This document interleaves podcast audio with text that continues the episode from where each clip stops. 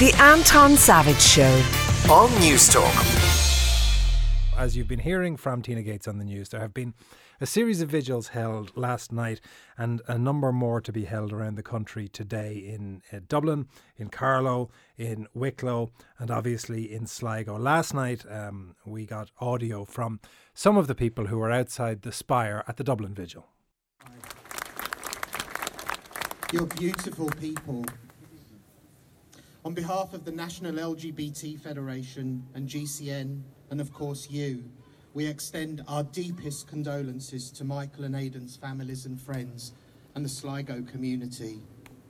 We are sorry for this deep trauma that has now impacted your lives, and we are heartbroken, and that's why we're here. I think in some ways it would be easy to assume in 2022, especially after movements like marriage equality and repeal and and these progressive movements run by young people, led by young people, you know, that, that one really necessary change, that the issues like homophobia, transphobia, you know, sexism, that they've, they've largely been solved and dealt with. And, and these kinds of attacks, they prove that we have so much further to go. That's people speaking there at the vigil outside the Spire in Dublin for the two uh, men murdered in Sligo, Aidan Moffitt and Michael Snee. And of course, there was a vigil in Sligo last night from where Paul Quinn, news reporter with Virgin Media Television, is reporting for us. What was the mood around the town last night, and what was the kind, what what was the attitude of people that you spoke to, Paul? Good morning, Anton. I think there was there was a real sense of anticipation ahead of the vigil uh, we were unsure, I suppose, how many people were going to to turn up. We expected uh, large crowds, and they certainly this certainly came out. There was hundreds of people uh, gathered in Sligo. Started gathering just after half past five. We were on air yesterday evening, and I was on air for a couple of minutes at half five, and, and, and once we came off air, we noticed like the crowds just began to to, to double and. As I say, hundreds of people turning up, uh, members of Michael Snee's family, um, were there um, surrounded by their family, their friends, the community, people who didn't know Michael Snee, people who, who didn't know Aidan Moffitt, who never met them, uh, just felt that it was important for them to be there, uh, to show their solidarity, to remember the two men who were such a big part of life in Sligo. Like Sligo is it is is a small community. Like everybody knows everybody. Um, Aidan, although he was from Lisacul in County Roscommon, he'd lived and he'd worked in Sligo for a number of years. Had his own business there. Had a, a great circle of friends there who were, you know, so upset by what's happened. And Michael and his family have lived in Sligo town all their lives as well. And Michael worked in Sligo town. And people are just, I mean, over the last week, Sligo has just been on edge. I think there's been a deep sense of anger, of upset, of just trying to comprehend what's happened over the last couple of days. And it's not just Sligo, as I say, it's Roscommon and it's you know across the northwest, across the country. You can see the outpouring of of support for these two men, and it's it's just been it's just been a very uh, difficult week, and I know that there's going to be difficult days ahead as well. Are people taking any solace from the speed with which a suspect was uh, found and arrested? Now, obviously, that'll have to follow through the um, prosecution and, and the judicial system. But the fact that an arrest was made very quickly, do you think that helped? I do think it's helped. Obviously, on Monday, word came through of the discovery of a man's body in, in violent circumstances, and you know the town was was shocked by that. And then on late, very late Tuesday night, Gardaí called to the house of Michael Snee's at around 10.30 following the discovery of another uh, body in, in who appeared to have died in, in violent circumstances and, and the word went out on early Wednesday morning. You know, news of these two two deaths, two violent deaths in Sligo and the arrest of a of a man in his 20s and I do think that that has helped as I said Sligo earlier on in the week there was a real sense of Sligo was on edge. People were worried. People that we had spoke to in the streets earlier in the week were were just they couldn't understand what was going on. They were wondering, you know, they were fearing for their own safety. They were fearing for their their safety in their homes, for their families, for family members, and it. I, I do think that the the arrest of a person at that stage and the subsequent charging um, in court has helped to um, ease some of that. But you know, people are still deeply, deeply traumatized by what's happened over the last couple of days. In in relation to the uh, two men, that the uh, victims of, of this horrendous attack, um, when are the funerals? Yeah, so the funerals are due to take place. Both men will be laid to rest on Monday, of course, with, with Easter and Good Friday and Easter Sunday. Funerals can't be held over that, that weekend. So the two funerals will take place. Um, Aidan's funeral will take place in Lisacul in Roscommon, where he's from, where he grew up, where all his family members are, and uh, his large uh, group of friends living up there. His funeral will take place at 12 o'clock on on Monday, and Michael Snee will be laid to rest in St Joseph's Church in Ballytivnan, which is just a very short distance from uh, from his home. Uh, and that will take place on Monday as well at 12 o'clock. And, you know, as you say, we've had vigils last night. We're going to have more vigils today. I think in total around 35 vigils taking place across the country. I think today Wicklow, Donegal, Galway, Kildare and Carlow. And I also seen that there's a vigil being held in London outside the Irish Centre at around 5 o'clock this evening as well. And that's at the vigil last night in Sligo members of the Muslim community were also in attendance, and you know, speaking to them, they just said it, it, was really important that the entire community comes together at this time, and they were there to show solidarity with with Aidan and Michael and with their family and with with the the wider community to try and make sense of all of this that that's happened. As I said, there was people there who who who didn't know the two men who who had never met them, wouldn't know any of their family. One family, uh, a young family, driving from Galway to Donegal for their Easter holidays, and just felt they had to stop off in Sligo on the way, and they brought a little bouquet of flowers, and essentially the note on it was like, you know, that as a society we, we were going to do better to make sure that things like this never happen again. And that was the kind of thing that you saw at the vigil in Sligo last night. People just felt that they had to come, they had to show the, their support, and and that you know that that something has to happen that you know that we make we make things better in the future. Paul Quinn, thank you very much. That is Paul Quinn reporting for us there. He's news reporter with Virgin Media Television, and of course, there are two communities impacted by the shock of this.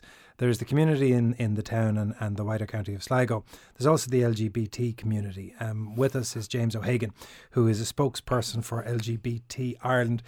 James, last weekend, or I think it was the weekend, we, we mm-hmm. heard the reports of Evan Somers being assaulted in the middle of town in, in uh, Dame Street. And I think a lot of people will have read that and thought, God, I thought those days were behind us. And then we see what happens a number of days later.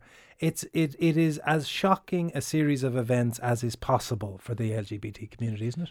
It, it absolutely is, and I suppose the, the the this particular string of events are at the the, the very most extreme end of the sort of discrimination and violence which which all minority communities experience. Um, but I suppose that while it has been shocking to the broader community seeing this and echoing back, it's 40 years since the passing of, or since the murder of, of Declan So it really brings up that sense of like an Ireland from from from years ago. But within the, the LGBT community, we've been aware of this trend, this uh, increase in, in homophobic activity over the last number of years, and we've seen it, I suppose it, has been just an undercurrent that, that, that we have been experiencing. Sort of, we saw last summer across Pride celebrations around the country that flags were torn down and burned. We've seen graffiti sort of sprayed on um, LGBTQ LGBTQ um, venues. We've seen sort of an increase in anecdotally, certainly on social media, of people sort of experiencing verbal abuse in the streets. And, and I mean, all of this is backed up by some research which was carried out in, in University of Limerick, which showed that one in three members of the LGBT community had been sort of a, a victim of verbal abuse or some form of, of, of physical violence. Because I, from the outside, I would have thought in, in recent years, Pride has become almost mainstream rather than being a, a, a, a, protest, or not protest, the wrong phrase, but you know what I mean, rather mm-hmm. than an expression of hard won freedom. Likewise, I, I, would have thought when you saw the uh, marriage referendums and all that went with that, from the outside, you would say this is as welcoming an environment as LGBT people have ever had. Not the case.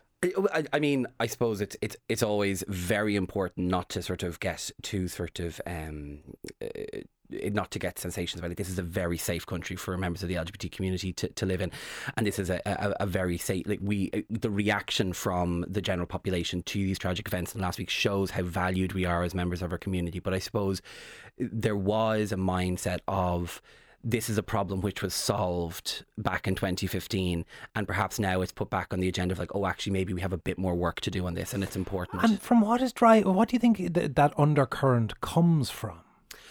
I mean i i I, I guess all marginalised communities experience a certain amount of, of victimisation just by the virtue of the fact that they they are different. This it, it's undeniable that we're living in a world which is currently experiencing a swing towards more right wing policies, and, and Ireland has been swimming against that tide in, in, in terms of the social progress that we've made over the last number of years. We've we, we've been doing amazing work in making sure that we're an inclusive society, and we've been trying our best to make sure that every person, every Irish person, feels valued.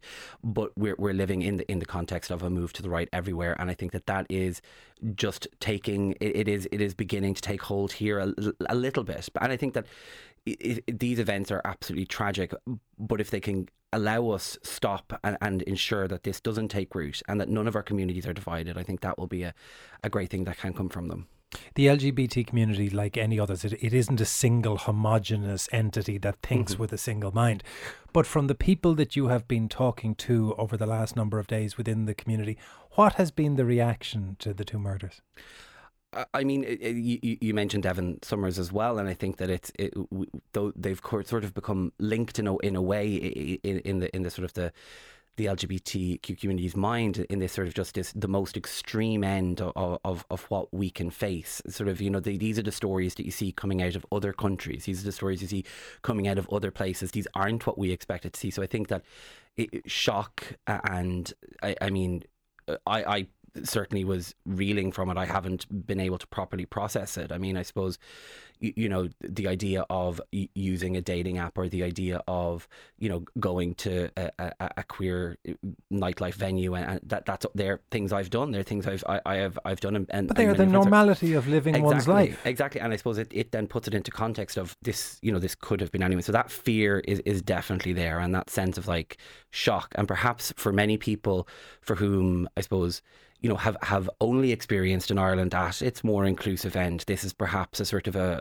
a, a stark kind of moment of realization of, oh, oh, this actually, I am slightly othered and we need extra, extra protection. We're going to be speaking later on to uh, Mary McAleese, but her son Justin uh, is writing in the uh, Irish Independent today. And I think what he says in that open letter reflects a lot and, and echoes a lot of what you were saying. There's a paragraph where he says, What happened in Sligo is disturbing, devastating, and terrifying but it is the exception. It is rare. It is not representative of the Ireland that you, if you are a young gay man, is uh, is coming out to. The Ireland that you are coming out to is one that voted overwhelmingly for marriage equality. The Ireland that you are coming out to is one that loves you, will stand by you, and will accept you. And I think James, the thing that you're saying is that that is the bit that we have to continue to work on. Exactly, exactly. And we need to, to look at people who who are experiencing that additional level of marginalisation. There are people within the the, the LGBTQ community who are benefiting less from the progress that we've made. Certainly, sort of LGBTQ people living in rural or more isolated locations need that additional reach out and need to understand what supports are available to them and that there is a community that, that who love them and want them to be part of it. And their own communities need to come out as supportive of those people.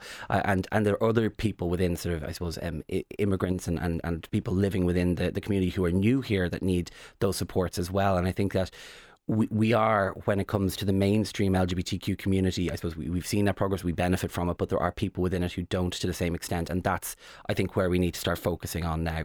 James, thank you very much. That is James O'Hagan, spokesperson for LGBT Ireland.